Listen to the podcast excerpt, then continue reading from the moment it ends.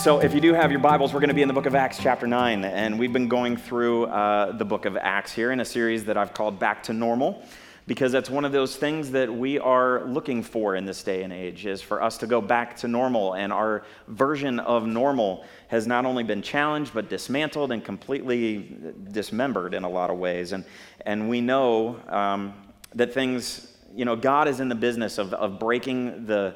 Uh, breaking normal and breaking the, the, the cycle of normal um, because we are always in seasons of change. And, and as we've been looking through the book of Acts and, and going through the beginnings of the early church and how the church started and how everything that, that they thought was normal got flipped on its head all the time, uh, today is going to be no different because this is one of the most abnormal stories, if you will, that you're going to see um, in, in Scripture in terms of what happens to one particular person and the impact that is made for the kingdom of God in such an incredible way that even impacts you today, right where you sit. Um, and I believe has such a huge impact for the kingdom because of what we can learn from it. Last week, we uh, talked about a story of a man named Stephen who was one of the first deacons, and God was using him in, a, in amazing ways, and he got um, arrested and was tried and uh, basically called on the carpet because he stood for the truth. He stood for the truth of God's word and the truth of who Jesus was.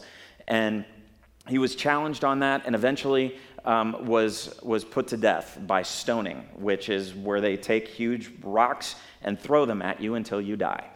And so that was the story we looked at last week. And during that story, we talked about a guy named Saul who was there.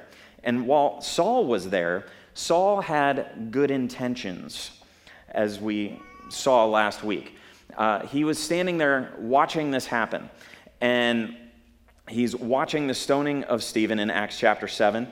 And as Saul stands there and watches and holds the coats of those that are throwing the rocks, and it tells you something about the kind of guy that he was, about the kind of person that he was, that he was standing there not only holding the coats of them, but, but approving of that as well, as, as, as we're going to see here at the beginning of Acts 9. But God had a greater purpose for Saul. God had a greater purpose in all of that because it seems dire and it seems terrible, and it, really, really was. But uh, let me give you a little background on Saul for just a quick second. Saul uh, he was born a Jew. So he's born a Jew, in, studies in Jerusalem, and becomes a Pharisee. So, as I mentioned last week, he's a rules guy. He, know, he knows the rules. Uh, he has studied the Torah, which is the first five books of the Bible. Um, and he is, he is a Pharisee, but he's also a Roman citizen. So he's a Roman citizen. He's born into citizenship because his father, um, he inherited this from his father. So he's born a Roman citizen, and this gives him some advantages. Being a Roman citizen gives him advantages and protection in some ways. Um, and so he kind of has the best of both worlds, okay, because he's a Jew, but he's got the Jewish upbringing and the knowledge, but he's also got the knowledge and upbringing of the Greek culture and philosophy. And this is helpful to him. Um, and for those of you that don't know, spoiler alert, Saul becomes Paul. And, and that's helpful for him moving forward as you see, remembering his background and the things that he went through and his upbringing and all that, so helpful. See, God had a greater purpose for him, and God has a greater purpose for you as well. God has a greater purpose for you, whether you realize it or not. Whether you realize it or not, your upbringing, your uniqueness, your experience, your education, your circumstances that you've gone through. A lot of times we use those to disqualify ourselves. Those can be used for a greater purpose. And we're going to talk more about that as we continue here through this story because you're going to see that in such a huge way through Saul's story. And so let's start in Acts chapter 9, beginning in verse 1 here. It says, Meanwhile, Saul was still breathing out murderous threats against the Lord's disciples. And he went to the high priest and asked him for letters to the synagogues in Damascus, so that if he found any there who belonged to the way, and the way was, um, was how people who followed Jesus, that's how they were referred to, followers of the way. They weren't called Christians until later on. We'll get to that in a couple weeks. Um, so, belong to the way, whether men or women, he might take them as prisoners to Jerusalem. Now, let me make no bones about this. Saul was the worst. he helped hunt down and kill Christians. Like, there's no ifs, ands, or buts about this. Like, this is what he did. Men and women, he hunted them down because he thought it was the right thing to do. And that's, that sounds strange to us. But he thought it was the right thing to do. He had good intentions. Being a Pharisee, this made sense to him because Jesus and followers of Jesus were blasphemous according to the Pharisaical law. So I want you to look at this verse though in 1 Corinthians 15. Look at this verse. It says, For I am the least of the apostles and not fit to be called an apostle because I persecuted the church of God. Saul wrote this years later when his name is Paul. We see that he understood all too well the idea of your past being held over your head. But he leveraged it for the glory of God. He leveraged his past for the glory of God. And we can let our past define us negatively, and we can let our past pull us down and hold us back, or or we can let it define us in a way that positively propels God and his calling in our lives forward. We have a choice. We have a choice to make. Let's continue on with the story here. In verse 3, it says, As he neared Damascus on his journey, suddenly a light from heaven flashed around him, and he fell to the ground and heard a voice say to him, Saul, Saul, why do you persecute me? Who are you, Lord? Saul asked. I'm Jesus, whom you are persecuting, he replied.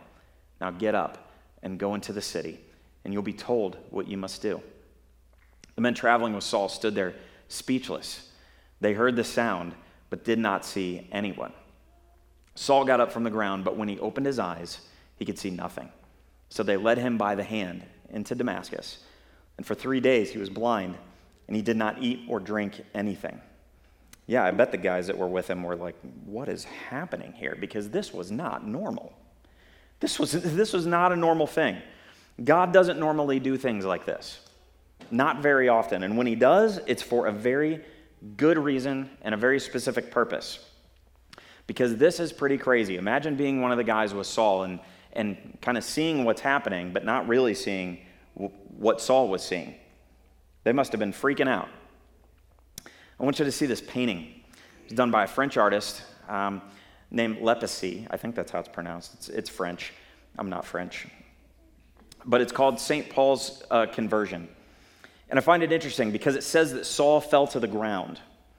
And, and a lot of ancient artists, in fact, many of them, if, if you look up paintings of this moment, have Saul falling from a horse onto the ground with this bright light shining down on him. So they paint the scene of him falling from his high horse. Get it? Right? This is where this came from, I think. Um, but here's the thing.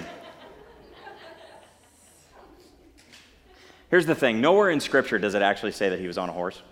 Um, it doesn't. It just says he fell to the ground. But I find it interesting that this is how he was depicted in many paintings because we can relate with that. We can relate with that a lot.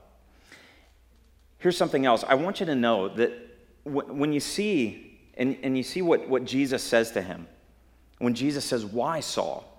I think a lot of times we think through this, if you've read this story, as maybe this is a voice of condemnation, a voice of God coming down on him. I don't think it was that at all. I, I think it was more of a consideration. I think it was more of, of, of Jesus saying, Why? Bro, you know better. What, what, what are you doing here? You know, the Lord directs us one step at a time. And if you notice the way that Saul was directed here, he had to knock him down to give him instructions, but he didn't tell him everything all at once. The Lord directs us one step at a time, and that's not normal for us because we don't always process that very well. We, we need to be obedient and know what we should do and do it, and then more will be revealed. And that's what God did here with Saul. He really gave him just a couple of things. And Saul is led blind for three days. For three days, and he didn't eat or drink. And that must have been very humbling. Can you imagine the things going through his mind during this time, during these three days? Because all of his thoughts, all of his ideas about who God was, who he thought he was, because of his Pharisee background and, and all of those things, everything that he thought about who, who God was and what he should be doing were completely challenged and changed. He, his, his normal got wrecked. And I would, I would actually go as far as to say that those three days of Saul being blind were probably the days that he could see the most clearly that he had seen in a long, long time. He probably saw more clear those three days than he had for a majority of his life. So let's continue on here in verse 10. It says, In Damascus there was a disciple named Ananias, and the Lord called to him in a vision. Ananias, yes, Lord, he answered. The Lord told him, Go to the house of Judas on Straight Street and ask for a man from Tarsus named Saul, for he is praying. In a vision, he's seen a man named Ananias come and place his hands on him to restore his sight. Lord, Ananias answered, I've heard many reports about this man and all the harm that he's done to your holy people in Jerusalem. And he has come here with authority from the chief priest to arrest all who call your name. Um, so, Ananias, he's one of the leaders of the church in Damascus, and more than likely a target of Saul. He's probably on Saul's short list here right? We know from earlier that, that Saul had, had basically a list. I can imagine that Ananias was probably on this list somewhere. And Ananias is like, okay, Lord, I've heard of this guy. Uh, okay. You know, I mean, he, he had to probably be a little bit reluctant, but at the same time, he was willing. And Ananias was really just an ordinary, average guy. We don't hear anything special about him, we don't get anything else about him. He's just an ordinary, average guy who was willing to be used by God. And God loves to use the ordinary because it's not normal. He loves to use the ordinary because it's not normal. I'll give you a perfect example. If you were to Google ordinary average man in America, you would probably find a picture of me. I have brown hair and brown eyes. I'm 5'10 and a half. I'm 185. I wear a 34 pants. I wear a 10 and a half to 11 size shoe. Right? I am like the most average dude you will find. Literally. Like there's just like it's just it's just the truth. Um, and so but but you look at that and you think we think like God God can't use the average and ordinary. Listen, there's still not a day that, at least definitely not a Sunday, that I don't get up and I'm blown away by the fact that I'm up here right now. Like, it, still to this day, it's been almost a year, and I'm still blown away that this is what I get to do. It, it blows my mind. Still. Don't ever disqualify yourself because you think that you're average or just ordinary. Don't do it. Don't disqualify yourself. God loves to use average, ordinary people for a greater purpose. Because to God, no one is average or ordinary. No one. Let's keep going with the story here in verse 15. The Lord said to Ananias, Go. This man is my chosen instrument to proclaim my name to the Gentiles and their kings and to the people of Israel. I will show him how much he must suffer for my name. Then Ananias went to the house and entered it. Placing his hands on Saul, he said, Brother Saul, the Lord Jesus, who appeared to you on the road as you were coming here, has sent me so that you may see again and be filled with the Holy Spirit. Immediately, something like scales fell from Saul's eyes, and he could see again. He got up and was baptized, and after taking some food, he regained his strength. Saul spent several days with the disciples in Damascus. And at once he began to preach in the synagogues that Jesus is the Son of God. It's amazing. So Saul is healed, and he's filled with the Holy Spirit. He's baptized, and he's empowered for service immediately. And all Ananias had to do was be obedient. All he had to do was be obedient. I, I have to imagine he was a little apprehensive walking into the room, knowing who he was walking into the room with. This is a guy that's like literally hunting me down. But you know what? He was empowered by God because God told him what was going to happen, and God told him what he needed to know. He didn't tell him everything, he just told him a couple of things. He told him all he needed to know, and that's all he needed to know. And had it not been for an ordinary guy like Ananias, where would we be? An ordinary guy like Ananias who was willing to follow what Jesus told him to do. Look at verse 15 again. It says, Go, this man is my chosen instrument to proclaim my name to the Gentiles and their kings and to the people of Israel. God's chosen instrument. See, Saul had a choice, though. Saul had a choice, and it wasn't until he met Jesus that he could see what he was really doing. It wasn't until he had that experience with Jesus that he could see exactly what he was doing and how he, how he needed to change things. And that he had a greater purpose. And he had a choice to either become the hero or remain the villain, like we talked about last week. And so do you. And so do I. We have a choice. We have a choice. So, what do you do with the fact that you've been saved for a purpose, that you've been called for a purpose? What do you do with the fact that you know Jesus and that he wants to use you in a powerful way? Hopefully, you've had an experience with him that has radically changed your life. And it may not be quite like that, but to you, it might feel that way. To you, it might feel like that moment of God knocking you down and shining that light in your eyes and blinding you for a time so that you could really see what's going on. And that He's radically changed your life and given you freedom because of the gospel of grace. We have a choice. So what do we do with that? Do we do we forgive or do we hold a grudge? Do we love other people or be filled with hate? Do we become accepting of others or do we leave them on the outside?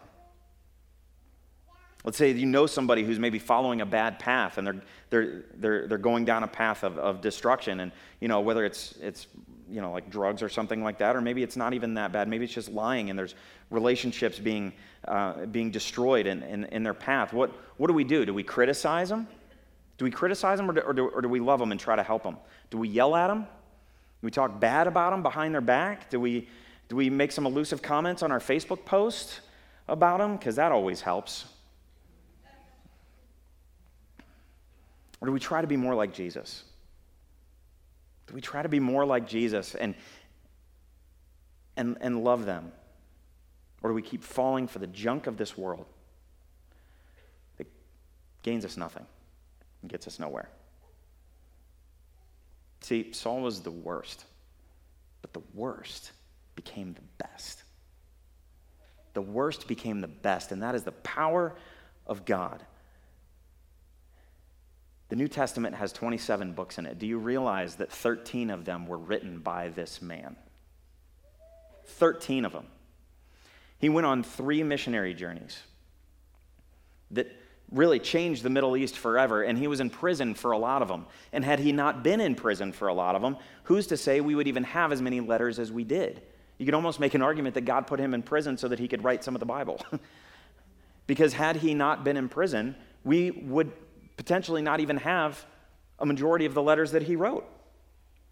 And without Paul allowing God to use him, you wouldn't be here. I wouldn't be here. You could make an argument for that as well.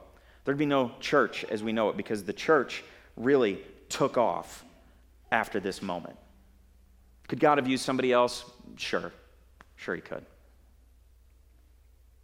But He didn't. Ephesians 4:32 says, "Be kind to one another, tender-hearted, forgiving each other just as God in Christ has also forgiven you." Paul wrote this. The guy that killed Christians, that hunted them down, that imprisoned them. Paul wrote these things. Listen, no matter what your purpose is and what you're doing, in anything that you're doing, no matter how noble you think your reasons are, no matter how good your intentions might be, if you're not doing them in love, then you're doing it wrong. Saul learned this lesson. This is a guy writing this from a place of experience, from a, from a, from a guy who learned from his own mistakes, but didn't let it hold him back. Let the power of God and the Holy Spirit use him to make a difference that is still being felt today in amazing and powerful ways. That's why the connection point for the day is this you have a purpose. You have a purpose, and it is to know Him and to make Him known. To know Him and make Him known. And that purpose can be met in doing anything. In doing anything, from sports to business to artwork to construction to whatever that might be, you have a purpose, and God can use and will use anything and everything about you and about what you're passionate about, about your experiences that you've gone through, about the mistakes that you've made, about the stuff that you know, about the stuff that you don't know. All of those things are wrapped up into a person and into a chosen vessel that can be used to make a difference for the kingdom of God. And don't you forget it. Stop disqualifying yourself. And don't also don't say you're not ready. Because you know who else wasn't ready? Saul.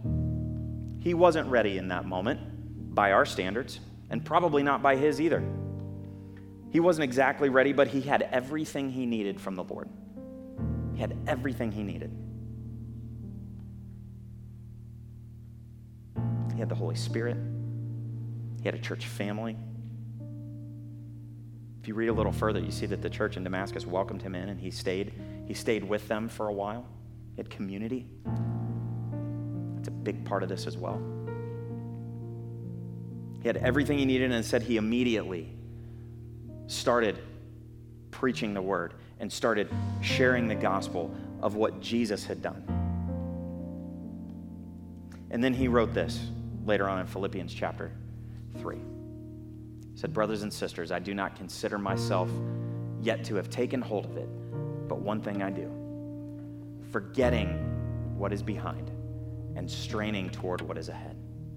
I press on toward the goal to win the prize for which God has called me heavenward in Christ Jesus. Same guy wrote this. We need to grab onto God's purpose for our life and stop waiting until you think you're ready. Seek His wisdom and go. Maybe some training that needs to be involved. There may be a little more to it than that. And it may be a little frustrating because maybe God doesn't want to give you every single step. Maybe He wants to just show you the first couple to see if you're willing to take them. Because, like I mentioned last week, had, had Paul known everything that he was going to go through, and those words that, that Jesus said to Ananias, how much he must suffer for my name. Boy, there's a lot to that. Because he did. But it was worth it. See, when you seek God first, He's going to direct you in the way that you should go. And you have a purpose. And that is to know him and make him known, and everything else falls into place underneath that. Will you bow your head with me?